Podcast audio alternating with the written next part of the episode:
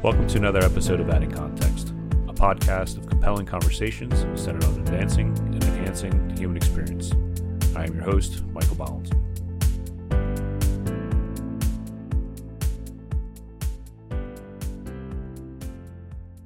Welcome back to another episode of Adding Context. Today's guest is.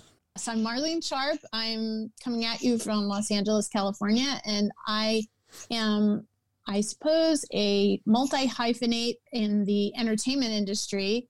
So that would be producer, writer, creative executive, actor is how I started out, but didn't end up that way. But uh, but I'm I'm still accepting offers if you want to hire me as an actor. So that's me. I, I'm I'm in a similar boat. I'm, I'm multi hyphenated when I work on my my short films and stuff. Uh, I prefer to do the stuff behind the camera. Uh, the guy that I've been producing stuff with for the past few years insists that I'm I'm good in front of the camera. I'm just I don't necessarily have my confidence there yet. So. Oh, we have a great voice. Thank you very much. So, and you look you look fabulous on camera to me. I, I, am not sure if this is just just for me or if others will see it, but you're camera I, ready for sure. I appreciate it. I just stick with the audio um, mainly because I just don't like the, I, I don't have the confidence that I probably should. Let's jump in with you. You're f- originally from New Orleans. That's right. What, That's uh, right. What was it like growing up down there? Well, I'll be honest with you. I didn't really like it. Um, I am probably the worst ambassador of New Orleans and the deep South that there is. So, uh, so I won't sugarcoat it. I didn't fit in there. Um, but a lot of people love it, including most of my family and 99% of the people that I grew up with.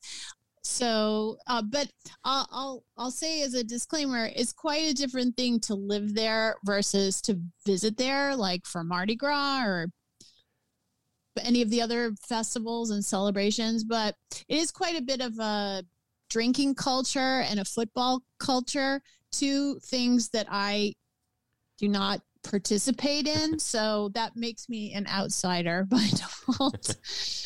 so I was so I'm ask, here in Los Angeles instead.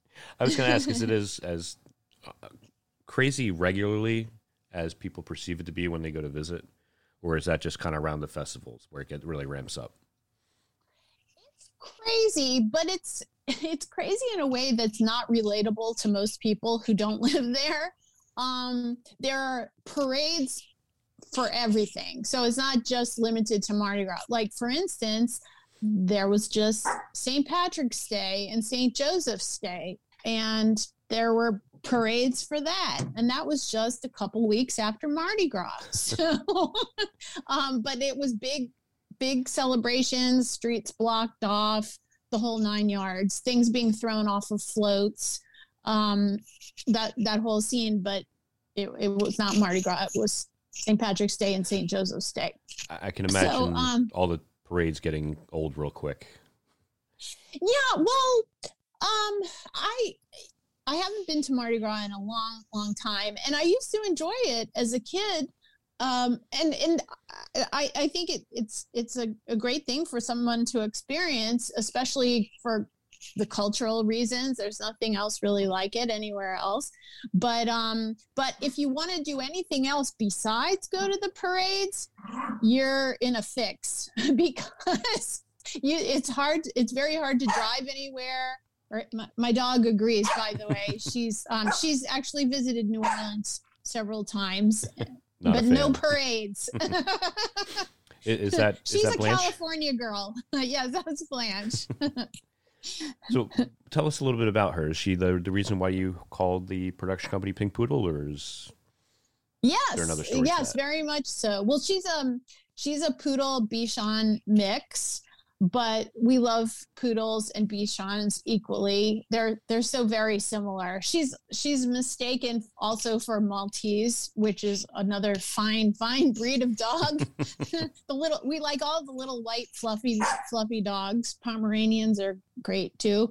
Um, but she she identifies as both a poodle and a Bichon. So, um, but you know, poodles have a higher profile, I think, a higher Q score. Yeah. So, if we would have called it Pink Bichon Productions, that and it doesn't quite have that alliteration. Yeah. But she did do. We did a short film a few years ago called Blanche's Bichon Buzz, and that's where we really capitalized on her Bichon identity. Got it. I'm. Uh, I, I have two dogs. I, I love my or younger one of the two. Not that I don't love the other one, but the big one is he's like an 80 pound lap dog. He's got no concept that he is I love that. as big as he is. he just sits on you and then looks at you with this dopey look and drools on you, and it's it's great. what kind of dog? What's, Uh, he is a a true mutt. He's got like six or seven different breeds. I think he's mostly German Shepherd, but he's got like Chow Chow in him. He's got some Bulldog in him, or, or Boxer rather, White Alpine, uh, White Swiss Shepherd. wow, Uh, Yeah, he's I've a- never heard of that, but it he's, sounds very exotic. and he's just he's just an adorable adorable dope. I love that. I love I love huge lap lap dogs. They're very fun. So, how did you get into the entertainment industry? What was the first thing you did? Well, I was just born that way. Um, I loved being the center of attention, and my I think another thing that happened was when I was really little, I, like a toddler, my mom started taking me to community theater, and it just looked like a whole lot of fun. And also, I really loved to watch TV from a very early age, and at some point, I'm I must have asked my mom a lot of questions, and at some point, I made that connection that going to the children's theater productions and watching Sesame Street and TV commercials and those things were all kind of part of the same universe. And then um, really early on, I, I asked my mom how how we could get to Sesame Street. so I thought it was within driving distance and we could just go and visit Big Bird and whatnot. And then she explained to me that the filming happened in New York and this and that. And then I was like, oh man, well, not here is the place where I want to be. Um, I, I didn't really know the difference between New York and Los Angeles at that point. But uh, but yeah, I always liked singing and dancing and watching movies and so forth. And so I always tried to find show business as much as I could within New Orleans and hit or miss. Uh, but uh, yeah, I just always really loved it. And I don't come from a show business family. I do have a cousin who is quite successful in the music business, but our paths never really crossed professionally. So yeah, it's just just me, the black sheep of the Sharp family. What was your your first? Um, did you act first, or were you kind of writing first? What What was your first uh, foray into the entertainment business? Uh, that's a good question. Well, as a theater goer, um, that that was the, the first thing, and then acting as much as I could, and the school talent shows at, at my my grammar school. So I participated in that, and then uh, a real a real watershed moment for me was when I was in first grade. There was a Christmas play, and the teacher asked for volunteers to be the star of the play. The star of the play was an an angel, and I I, I just like it, it. My immediate thought was like, oh, everybody's going to want to do this. This is this is going to be a free for all. But then nobody raised their hand, and I was so delighted. So I just raised my hand, and but there I was, the star of the show, just because I volunteered. and uh, that that was um, that was a, a wonderful experience. And um, then yeah, I just kept volunteering for stuff, places that would have me, ba- basically within my school, and and then at my my high school, and then in college and community theater, and then after I graduated from college, I went to uh, for undergrad. I went to Loyola University in New Orleans, and then after I graduated, I went to San Diego State for the Master of Fine Arts MFA Musical Theater program. So you So started. that's when I moved. you started in theater Yeah. productions, not necessarily the uh, motion picture production, so to speak. That's right. If I could, well, if I could have started at the top with movies and so forth, I would have done it. But um, I I wasn't able to. I had to start at the bottom. That's eh, you got to start somewhere. Whether you're you're lucky enough to start higher to closer to the top, or, or you got to start at the bottom. Um, my first foray really came doing background acting. Um, oh, I'm I'm a set dresser because that's that's uh-huh. all I uh-huh. am. I'm set dressing. Um, you blink, you miss me, kind of thing. And a friend of mine who he'd gone to school for filmmaking and things like that, he's like, "Oh, you do that? that that's you know, I have some projects. Why don't we work on a couple things?" And oh. for the last uh, six, seven years or so, we've been mm-hmm. just doing little independent things. We've got some we get some pretty good acclaim at some of the festivals we go to. Oh. Um, we're currently working on a on a feature and a few other other things that we've got. So I, I that's so nice. I like I said, I enjoy the stuff behind. I enjoy consulting with the writing, working on the, the script. I enjoy the production aspect of it. Um, it I, I enjoy the the collaborative experience when you have the right people in the right in the room together. Oh yeah, yeah, and I, I imagine there's a lot going. You're in New Jersey, right? So Correct. there's a lot going on there. That's New York adjacent. Yeah. So you guys have a, a thriving industry. I mean, that's that's the birthplace of film and TV, really. Um, if you listen to the stories of old Hollywood, it's really the stories of old New York. And then, for a variety of reasons, I guess weather being one of them. It's easier uh, to film moved. good things in, in, in sunnier weather. yes, yes, yes. When did you transition from the theater to the more filmed stuff? Was that a voice well, acting thing, or was that that actual? I I always had an interest in working in the entertainment industry, and my parents really drilled into my head that I needed some kind of a backup plan. So my backup plan was like the the, the A choice of career was acting. The B choice was working in some other aspect of the entertainment industry, which I did not realize how difficult that would be. Um, the B choice and the A choice are kind of neck and neck for the level of difficulty to break in and continue to stay in. But um, but I never really wanted to be an actor who waited tables or did some kind of completely non-related entertainment job. I'm I figured I'm I'm not coordinated enough to be a waiter. I'm not talented enough to to wait tables. I would hurt myself and others for sure. So that was not a safe choice for me. And uh, so I thought some kind of desk job in the entertainment industry, and I thought that that would work out. And and also I I I enjoyed writing. I mean, it's it, I enjoyed um, conceptualizing things that I could potentially be in Got it. So it was all van. It's all vanity. That's that's that's where my writing career comes from. Is just an extension of my vanity, I suppose. But um, but then when um when I moved to Los Angeles, um, early early on, I started temping, and then I um I landed at a production consulting entity that was involved with Power Rangers and um, that's where I really learned about development, creative development, which is a big part of, of what I do. And and I worked at that. I, it went from being a temp job to something that I kept for five years. So I I was there for five years learning about development and kids and family entertainment, also adaptations of um, foreign content into uh, something more westernized.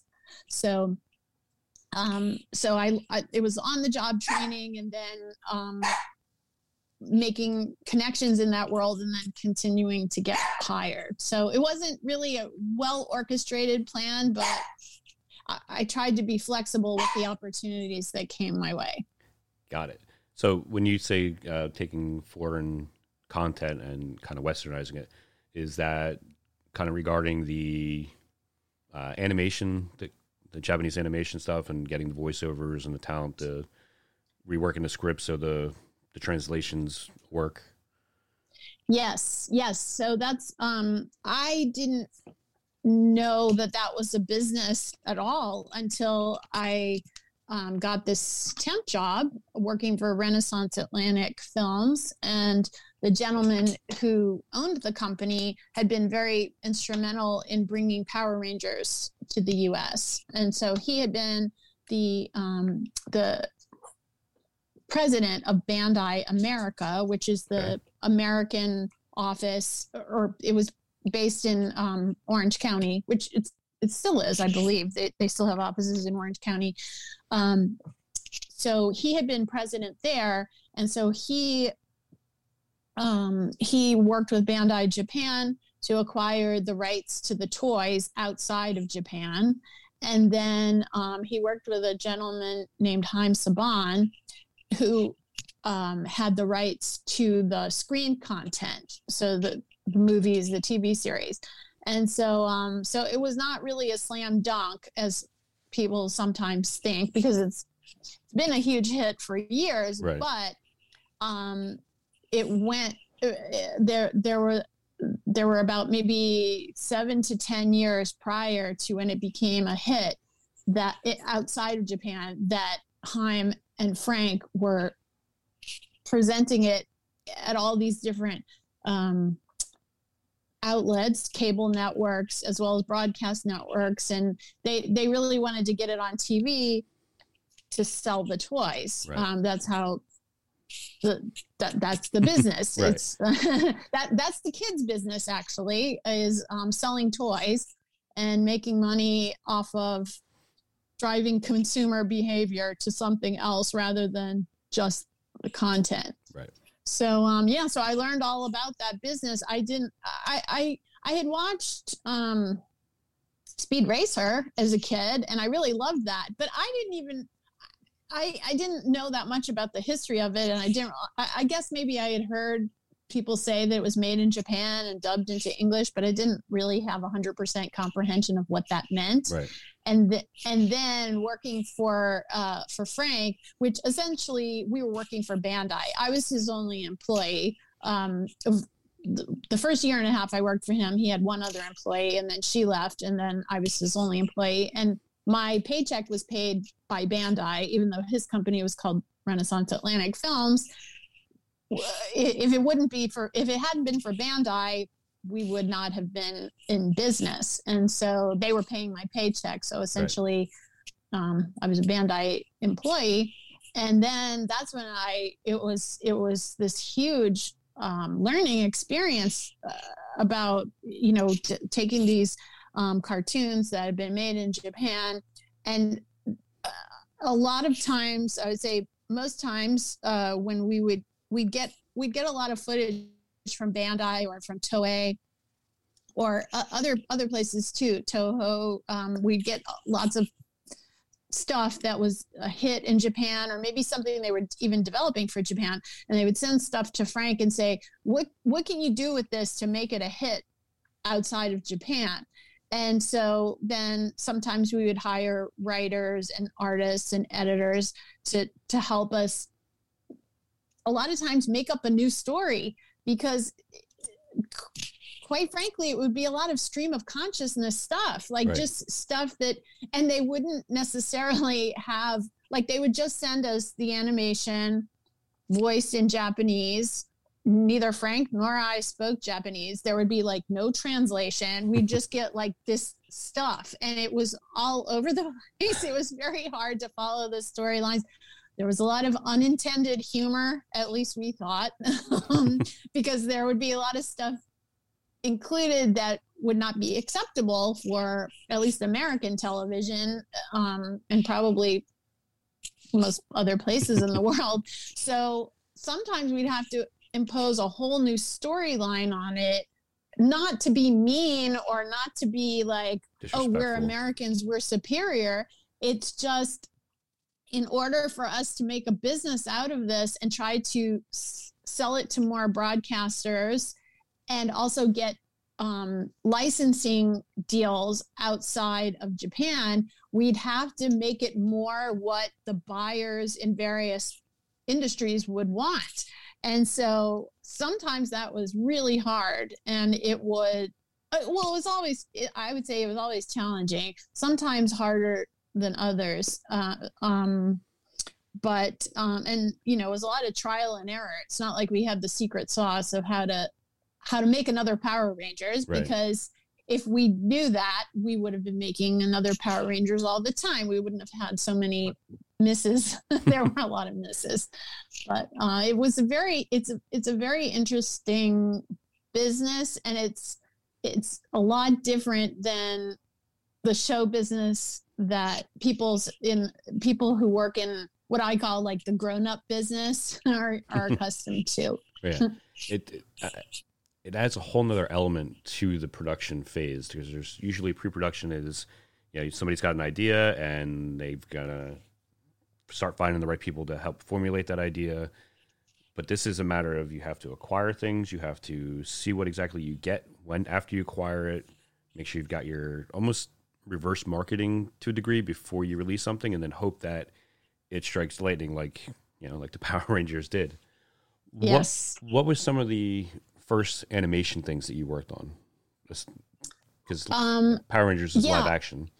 Right, live action. I know, and I, I, in my mind, I kind of lump it together with all the animations that I've worked on. But you're, you're right. Yes, it is. It is live action. Um, but I worked on um, Digimon, which we actually did a ton of development on Digimon that never saw the light of day. Like we we got a lot of stuff from Japan, a lot of um, assets, and they did, and that was one where they translated scripts for us, and um, the Japanese translations that we got and sometimes like when we get something when we would see something that was just a raw translation and it hadn't been localized that would be pl- problematic too because it would a lot of times we just like a lot of gobbledygook. I mean, it was like using Google Translate a lot, even though we weren't using Google Translate back then. People, you know, translators were hired and it was done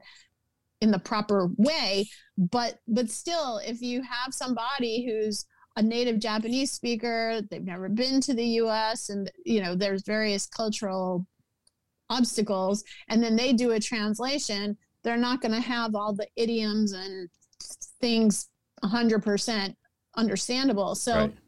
so then we'd get a translation and we'd get some art and maybe some animation, maybe s- some documents about the gameplay cuz um uh, like the the little Tamagotchi uh, toys and things like that. We we one great thing we'd always get a ton of toy samples. so I mean we we were always very popular in the office buildings where we rented space because we had toys to give away at all times and um, and sometimes they were in the cool japanese packaging and then sometimes we'd we'd get samples even like when they were mocking up packages for the us or for uk or wherever we get all kinds of stuff. So um so that was cool. But like with with Digimon, we did a lot of development that never saw the light of day. What ended up happening was and and this was probably for the best. I mean, it was the most expedient way to get stuff done.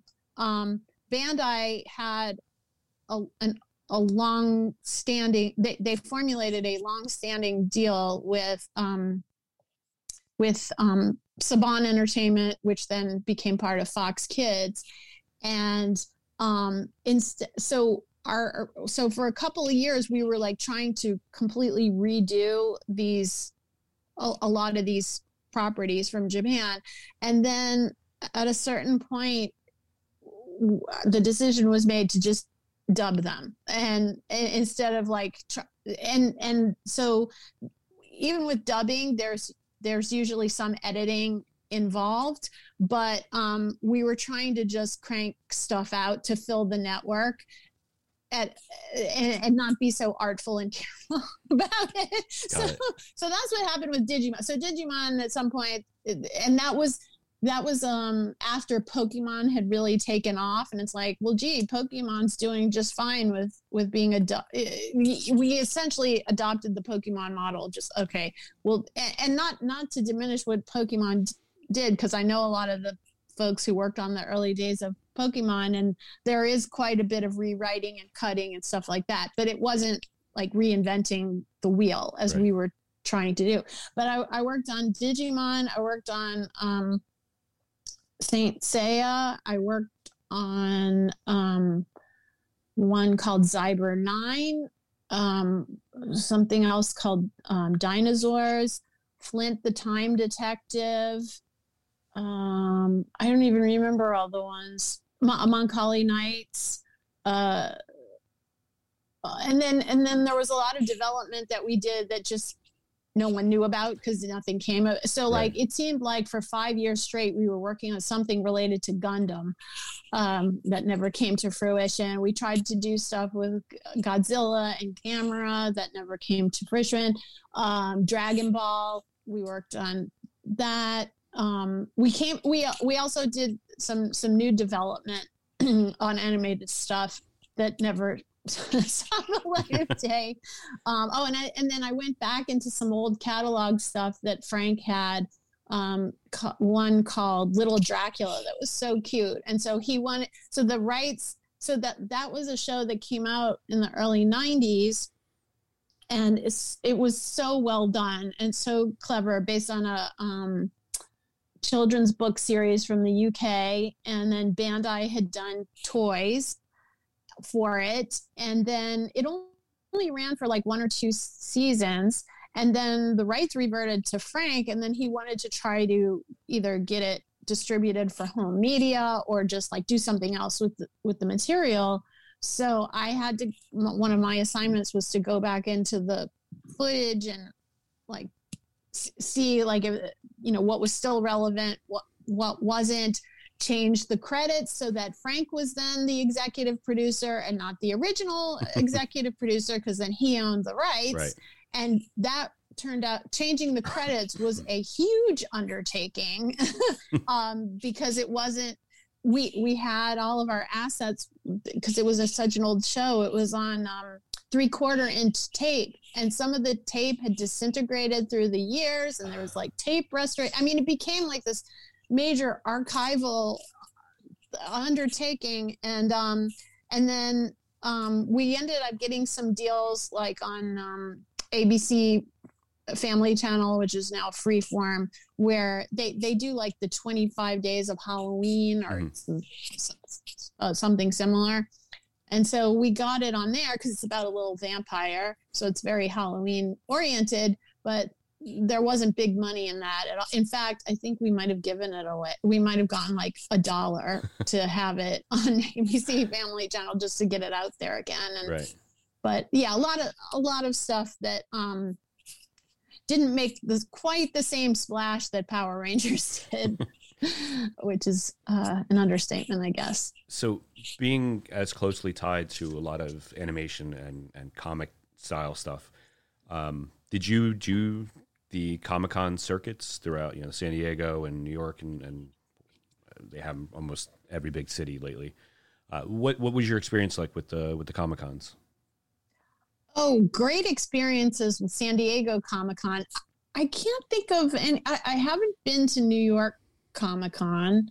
It's mostly San Diego Comic Con and Anime Expo um, in, in LA. And have I been to LA Comic Con? I don't know. I don't think so. I get LA Comic Con and Anime Expo mixed up uh, just because at, a certain point, you when you've been to a, lot of these things, and then there's like, besides the fan cons, there are the the business business to business like MIPCOM, Kidscreen Summit, um, um, NATPE, um, and then various other film festivals. I've been really involved with film festivals through the years. So at a certain point, they all kind of converge in in my brain. Um, but San Diego Comic Con, I've had some really wonderful experiences there, especially um, in the last five years working for Sega on Sonic the Hedgehog.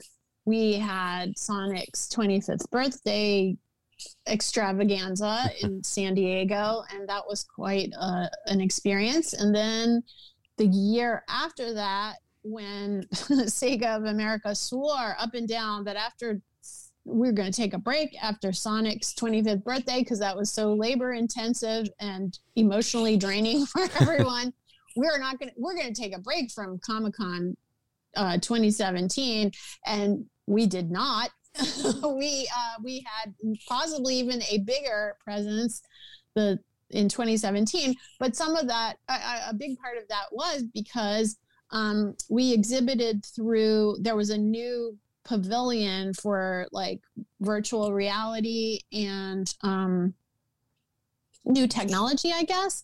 And they were trying to build it up. It wasn't in the convention center, it was offsite in one of the hotels, but they wanted to get some big name IPs involved there to drive traffic.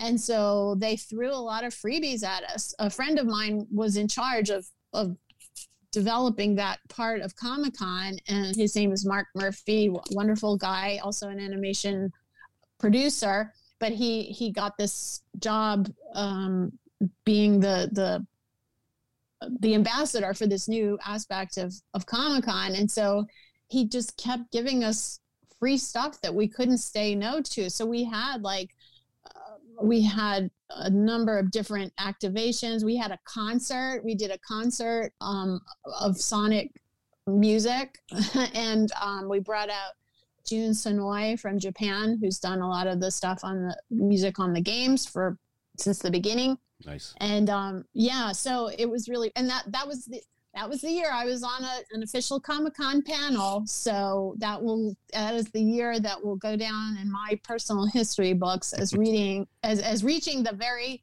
heights of nerddom and fandom. so what good times. What brought around the the idea for you to kind of I guess strike out on your own with, and start Pink Poodle Productions? Well, that's because I lost my job in 2019. So, the end of 2019, um, I, I had been working for Level 5, which is also a Japanese video game company that has is very similar to Sega, except it's not as old and um, not quite the same awareness worldwide, but they do have a lot of hits that have been made into successful TV series and toys and whatnot. And so I, from Sega, I went to work at level five as the head of their TV and film production outside of Japan. And so they had an LA office, and they also had an office in Hong Kong and one in Seoul, Korea. And then the end of 2019, level five headquarters in Japan decided they did not want to have offices outside of Japan anymore. They wanted to pull it all back into the mothership. So sadly, that was the end of my job and the end of everybody's job who's in LA right. and also Seoul and Hong Kong. So I did not have another fabulous opportunity waiting for me. I, I did have a few interesting consulting projects that came my way, but not anything that would be like a permanent um, staff position with benefits or anything like that. So I had started Pink Poodle Productions a couple of years prior as a website for as like a an enhanced resume. So uh, uh, a resume a place to have a portfolio and just show samples of my work. And um, and then i would always do consulting projects on the side side hustles in secret. Um, and so i wanted to have that uh, as a um, like a venue to show show my wares.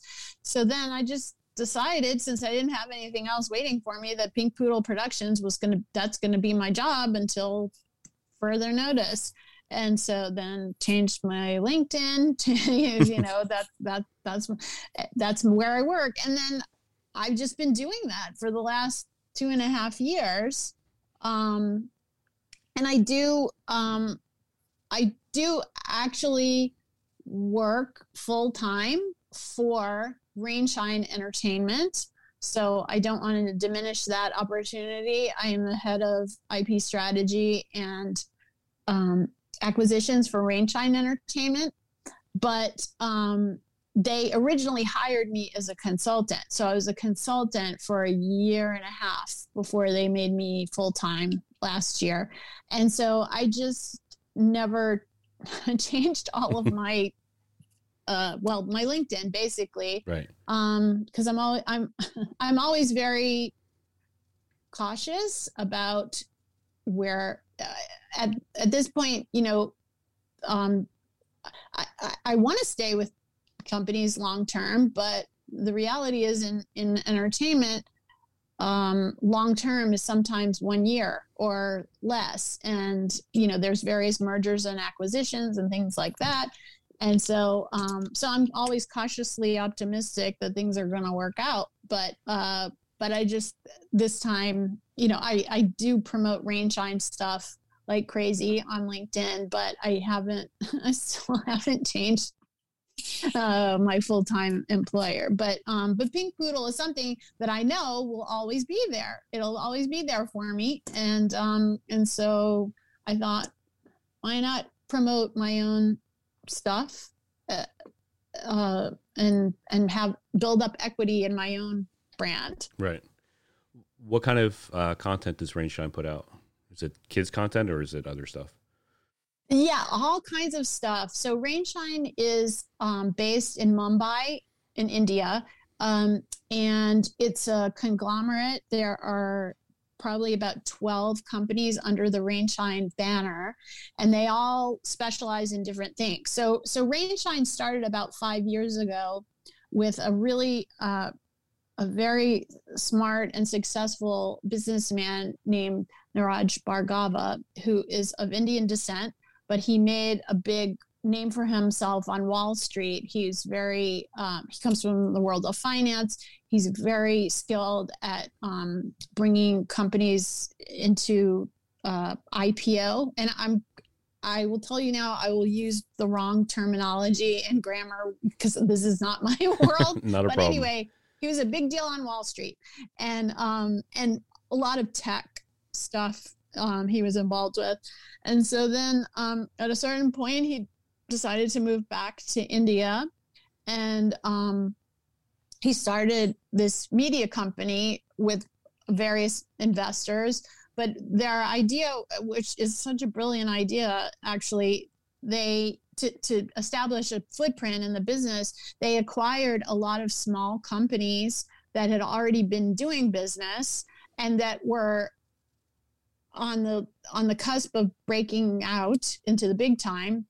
Um, so they they they were able to establish a reputation rather quickly and then build on that. Right. And um, and then um, they started an animation division shortly before they brought me on board. So that was actually I started consulting for them in December of 2019 so not not long after I um, left level five, and then so they originally brought me on to acquire intellectual properties that they could turn into animated series and films. That was supposed to be like my main focus, and then I was also uh, an advisor to the other live action divisions of the company that wanted to acquire various kinds of IPs to either make them into Indian localized versions or um, or potentially release them on a global scale, but um, but maybe not animation, maybe live action or game shows or right. reality shows or whatever. And but because of the nature of animation and kids entertainment and the need to package it with a toy company and consumer products and things like that it's very labor intensive. So, so the understanding was that was going to be the main focus of my job. And then um, they had so many cool projects and things going on that I just couldn't help myself but in inserting myself in all of these different areas. I mean, I, and you know, it wasn't like I just showed up, but um, but I really I so one of my favorite divisions of the company is called Weird Ass Comedy and it is the production company of Veer Das, who is a very successful comedian from India, but he's also known outside of India. In fact, he's um, starring in the Judd Apatow movie The Bubble, which just dropped on Netflix. And Veer has a number of Netflix comedy specials, and um, he has a, a, a series, um, a scripted dramedy series called Hasmukh that is um, the, the the language is is Hindi, but you can watch it with subtitles, and it's really great. It's like a it's like a combination of Dexter or Barry. It's about a serial killer who's a stand-up comedian, and in order to be funny, he has to continue to kill people, or else he loses his mojo. He's just he. So um, it's a very dark comedy. So I just really, I because I, I do have a background in, in comedy, um, not just comedy acting, but I did stand up for a number of years and um, and I just come from a funny family. So another thing I you know I was born that way. I'd rather come from like the most beautiful family or like the richest family, but I I didn't and I I come from a funny family. So so uh, that that's one thing that we have going for us. We're hilarious. Sometimes not intentionally, but you know, we make it work. A and, lot of comedy um, seems to be unintentional. At least involving that's me. true. what uh what advice do you have for aspiring entertainment moguls like yourself?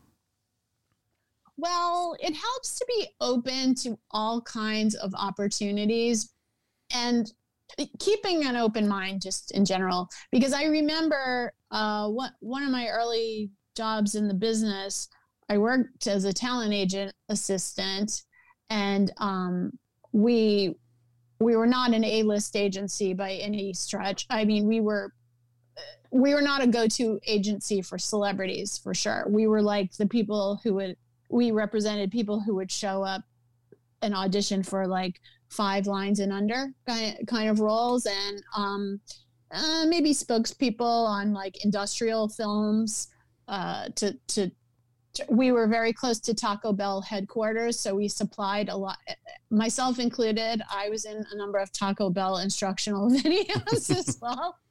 But um, the thing was, is that you know we had a lot of actors who were trying to establish names for themselves, but nobody I don't want to say nobody, but a lot of people were not realistic about their type. And myself included, okay? Like I wanted I wanted to be the glamour girl, but I was not. And very quickly um, you know, I got that wake up call working at the age I mean any any hope that I that hadn't been dashed when I was in grad school was pretty much put to bed once I worked at the talent agency. And I could I could see my thinking in other people in that like people who were let's say overweight did not want to play overweight roles. So they would they would specifically tell me and they they'd be kind of snippy about it too. They'd like they'd be like, "Don't send me out for fat roles. I don't want to play fat roles." And it's like, well, okay, but like I know it's offensive, but then you're missing your opportunity. And like people who were of various ethnicities didn't want to play their ethnicity. They like we had this really handsome Egyptian man on our roster, and he's like, "Don't send me out for Egyptian roles." It's like, well, you're the only person we have who can speak the language, who's authentically Egypt. Like, like that's your calling card. That's right. that's your bread and butter. But then he did. He's like, no, I only want to be sent out for you know America or um, non non specified ethnicities and only like doctors and lawyers. I don't want to play a terrorist or a, uh, whatever. And like I can understand that thinking, but then then folks would also get mad that they weren't having enough auditions, and it's right. like okay, you put a lot of restrictions on yourself um, it's kind of tying your shoelaces together before, the before a race. Yeah. So I mean, I um, I I pra- tried to practice what I preached, and I was now. If you told me that this was going to be my lot in life as a girl, I probably wouldn't have jumped for joy.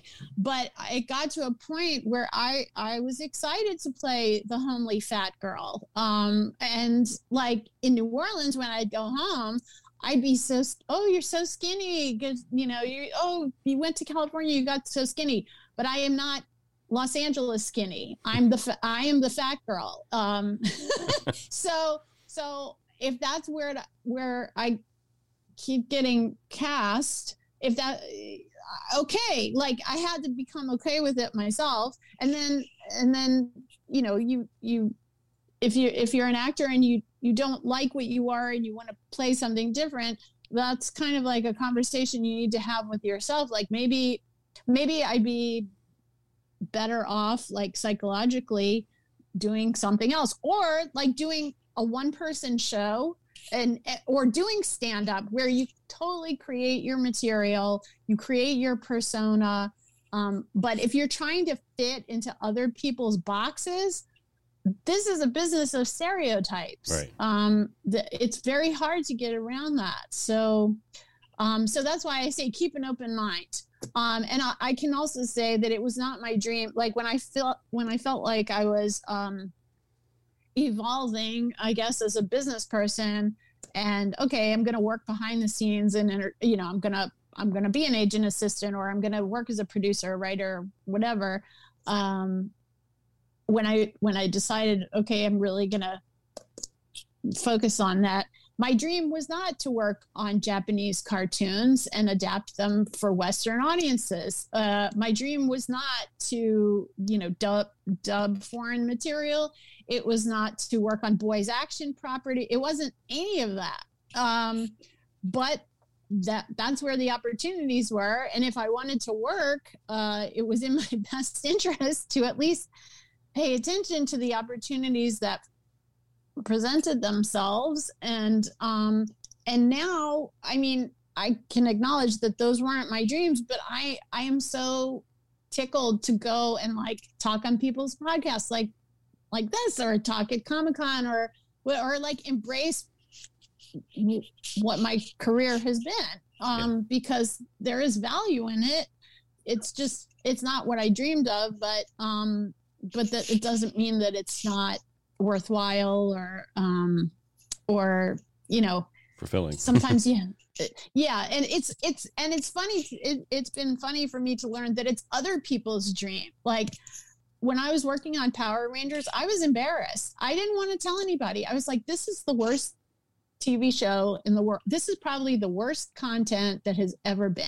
Like the early seasons of Power Rangers to me it was like because i i studied broadcast production as an undergrad and it's like the lip sync didn't match and the i mean the the levels on the audio were terrible and like the there was so many continuity i mean it was just one half hour of continuity er- errors. And and over the top acting and and and big rubber suits that didn't that were like non sequiturs and stuff and i was just like I cannot tell anybody that I worked on. Like, this is embarrassing. This is a travesty. Like, this uh, this will have to be my secret. I'm doing this. And Meanwhile, then, it's one of the biggest things. It's really been on TV for kids in, in decades. I know, I know. So who am I to have an attitude about that? I mean, like, I am fortunate to to have worked on such a high profile project, but at the time, I was kind of a know-it-all uh, kid, I suppose, and you know I had high standards for myself and wanted to work on artful, lofty, Oscar-worthy types of things, and and I distinctly remember early on that my my boss Frank he would get so angry with the writers because they were trying to be too artful with the the scripts that they turned in. And so many times he was send notes like, we are not trying to win Emmys. We are selling toys. And yeah. he'd be like, when I print out the script, I don't want to see a script that's this thick. I want one that's this thick and it's all action, yeah. no dialogue, no talking. it's like it's it's too good for what we're doing here. We're not making good television. we're selling toys. That's it.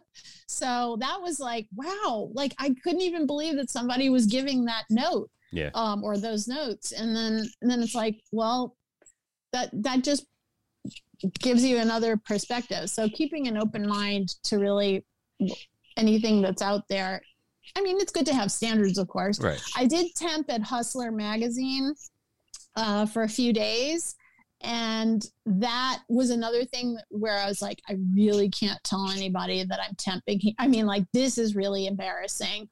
Um, I definitely can't tell any of my Catholic school teachers that this is where I landed. and um, they did want me to stay on longer. And I was like, well, no, thank you. Not really your your your your intentions there. So yeah, I think I like the idea of, of people being open minded to things because you, you never know when your break's going to come. You can go for something you really aren't into, but as long as you're giving it your all, somebody might see something go, this might work better somewhere else, and and you might get your your big shot then. Yeah, and if your feelings get hurt, I mean that is that is something that you have that the individual probably should deal with soul searching or therapy or whatever but or I think just thick skin is required too for, for the industry. Yes exactly. And um and even even if you're working behind the scenes people want to pigeonhole you all the time Right. all day every day. People will come you know they'll they'll they'll want to put you in your stay in your lane or stay in your box or whatever. And um and so it's not like if you you could try to avoid it and like go in a slightly different direction but i don't know if you can ever really get away from that entirely. It seems to be a part of human nature to want to categorize things and you know putting label labels things. and, and putting things in boxes just to make it easier Yeah. to organize the chaos yeah. Yeah. Where can where can people find you and, and maybe reach out to you or, or find the stuff that you've worked on I am a maniac on LinkedIn. So if you want to link with me, please, please do because I am I am always there. And I I'm LinkedIn's biggest cheerleader because I have gotten so many opportunities from just being present. And uh, so LinkedIn, I'm just Marlene Sharp on LinkedIn. And then my company website is pinkpoodleproductions.com and you can send me messages through my website. And um, i'm on facebook as marlene sharp and uh, also instagram and twitter. So i'm i'm pretty reachable and findable. I will uh, definitely put all those links out there and make Thank sure you. people have a way to get in touch with you. So now for the the last part where i ask a handful of really random questions uh, what would you rather type things? Uh, first question would you rather be a genius and know everything or be amazing at any activity that you tried i think be amazing at any activity i tried as oh wait it's a genius where you would automatically know know everything? everything yeah know everything yeah i'd rather uh, the, the second one Me too. I mainly because I just I like learning. I'm I'm a student of life, so to speak. yeah yeah Would you rather go into the past and meet your ancestors, or go into the future and meet your great great grandchildren? Well, there aren't going to be any great great grandchildren because I don't have any kids. um, although there might be, well, no, because Blanche hasn't had any puppies. So I think it might be best for me to go into the past and visit my ancestors. I mean, certainly my brother has kids and my nieces will probably have children and stuff, but I, I think I can get more bang for my buck if I go into the past and and learn how I came to be this weird creature that I am. Yeah, I'm. Uh, I'm. I would do the same just because I'm a I'm a history uh, fan of history. So, and let's Yeah. see the let's see which last one will I go last. This one kind of fits. Would you rather be trapped inside of a video game, or have that video game come li- to life in the real world? I think trapped inside a video game. I like I like I like small worlds, and uh, I have four doll houses. I have a whole big doll collection, and um, there are a lot of retro video games that I love playing, and I also love like Wreck It Ralph and that whole. the- I, I would love to be inside Wreck It Ralph. Yeah. So yeah, I think I'm uh, the same boat. It's uh, at least if you you die in the video game, you know you can come back again. yeah, yeah. I'd like to have that kind of safe, small, protected world as like a little oasis, and then the real world is something separate. Well, I thank you very much for your time and for the, the chat. It was definitely very insightful, and I greatly appreciate it. Thank you. It's been a pleasure. Thank you very much. Have a good one. Take care. Thanks for listening to another episode of Adding Context. You can follow us on Twitter, Facebook, Instagram, or visit us at addingcontext.com. You can also support our show via Patreon, send us feedback and show ideas to podcast at addingcontext.com.